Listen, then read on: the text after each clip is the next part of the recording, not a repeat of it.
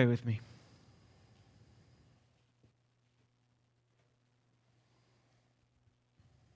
As we sing and pray, I surrender all, we know that it's only because you have surrendered all for us first. That any prayer, any act in faith, any act of obedience is only out of the grace you have given us. And so teach us what it means to grow deeper and deeper in that grace and in that unity that you give us as your church. In Jesus' name, amen. Last week we began a series on the book I Am a Church Member. Hopefully you've had a chance to pick up one.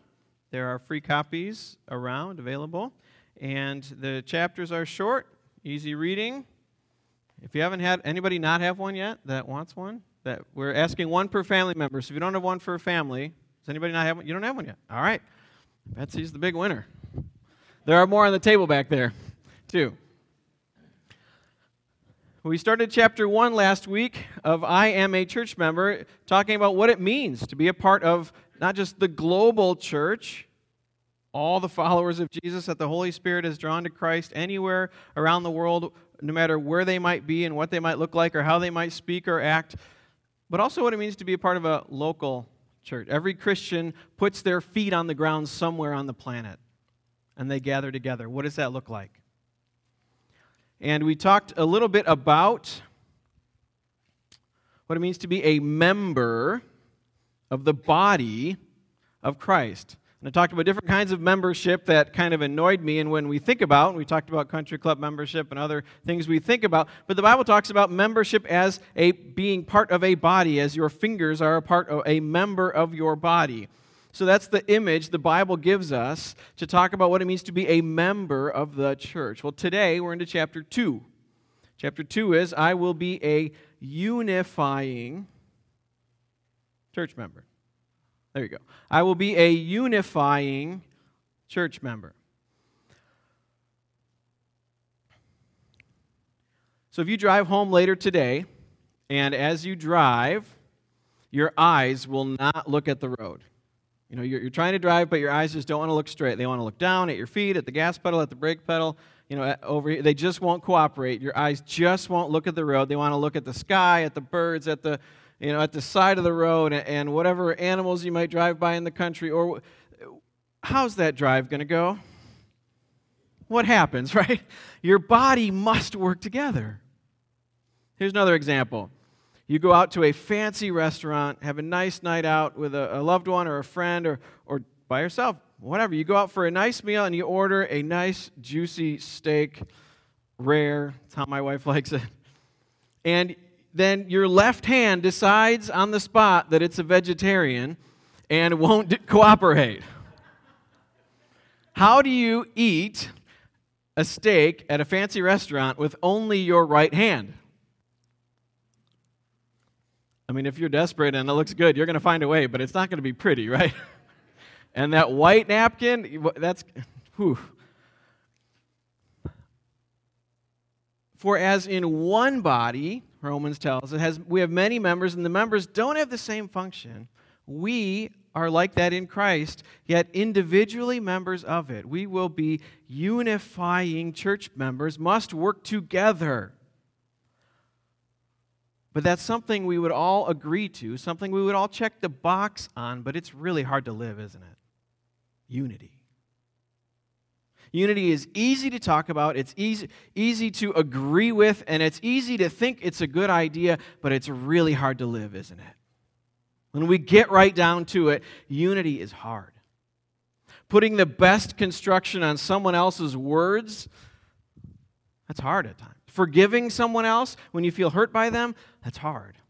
Not talking bad about someone that, that we're frustrated with, that's hard. Unity is at times easy to talk about, very hard to live out. But boy, is it important. As a church, as God's people. But yet, there are just so many things that try to divide us, aren't there? There's so many things that try to divide us and then suddenly, you know, you're at a restaurant trying to eat a you know juicy steak with your right hand. You're like, boy, this shouldn't be that way. You know, so many things are trying to divide us, and yet our unity doesn't come from anything smaller than Jesus. Our unity comes from Jesus, and all those things are smaller. And we have to see it that way for us to have true unity as God's people and as a local church called Zion. But man, there are so many things that divide us, aren't there? You might think your family is pretty unified. Hey, we get along, things go well. You might think your, your marriage is pretty unified. And, hey, think things are pretty good between us. You might think this church is unified. Yet there are so many things that try to chop us up and divide us up into little groups. Let me explain. Some of you, if I ask you, where's the best place to live around here?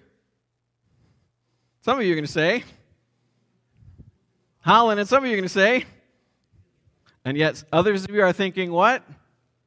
Hamilton, Saugatuck. Yeah, right. All right, here's another one that divides families and marriages. I'm a Hope grad, so allegiances all. But in this town, hey, many are grads of both. Uh, this one surely divides us. How many Coke? How many Pepsi?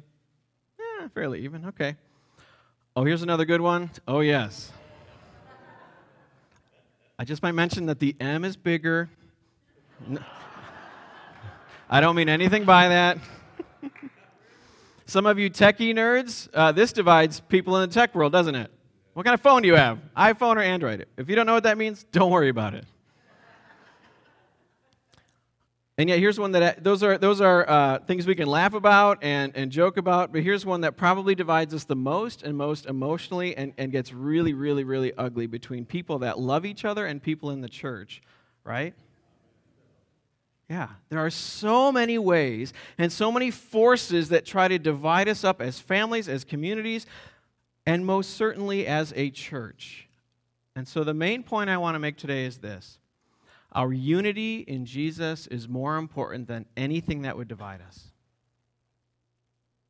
We don't gather as Michigan fans or Michigan State fans or Coke or Pepsi or Republicans or Democrats. And some of those lines go between right between your homes and marriages. And that's fine. Whatever. If our ultimate unity is in Jesus, all of those things are smaller than that, right? So we can leave those at the door. Those can melt away. You can wear your uh, green shirt under, you know, whatever you wear. That's fine. Our unity in Jesus is far more important than anything else that divides us. And if we can get that in our hearts by the power of the Holy Spirit, we will be unified.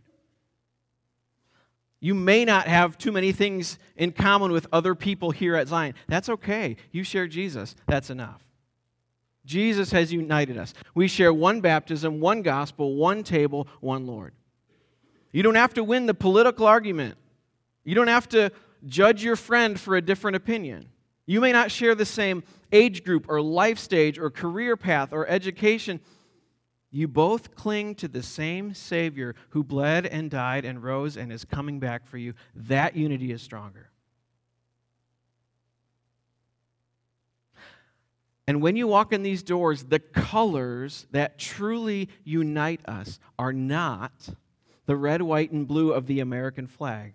The colors that truly unite us are the red blood of Jesus, the white robe of righteousness he freely gives you by faith, and the blue waters of baptism that cleanse and renew. Those are the ones that unite us.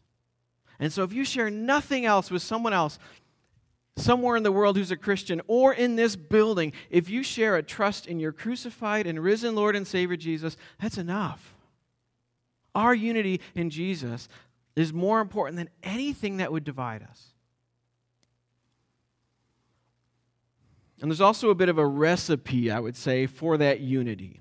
The chapter in the book talks a little about it, and if you want to dig even deeper, that's what we're going to look at in Bible study is some of this stuff we kind of have to go over uh, briefly in here, we'll dig into deeper in Bible study this morning. What makes this unity possible?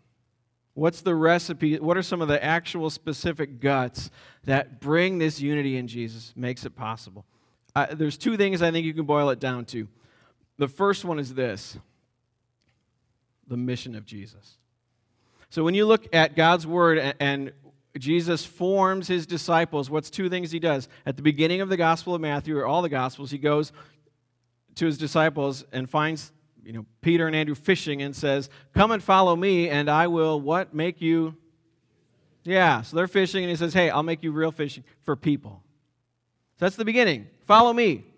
Be a disciple. Come and be a disciple, and I'm going to make you into a disciple who makes more disciples. You're going to fish for other people. See, at the very end, the last chapter of Matthew, what does Jesus stand and say to his disciples? Go and make disciples. So it begins and ends with Jesus gathering disciples, forming them, and then sending them out to make disciples.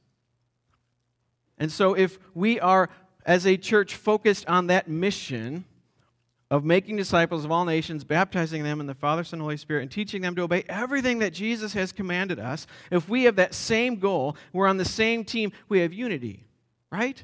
If every decision we make has something to do with making, being a disciple and making disciples, if every decision we make, every dollar we spend has something to do with making disciples, being disciples, and making disciples, boy, that would unify us, wouldn't it?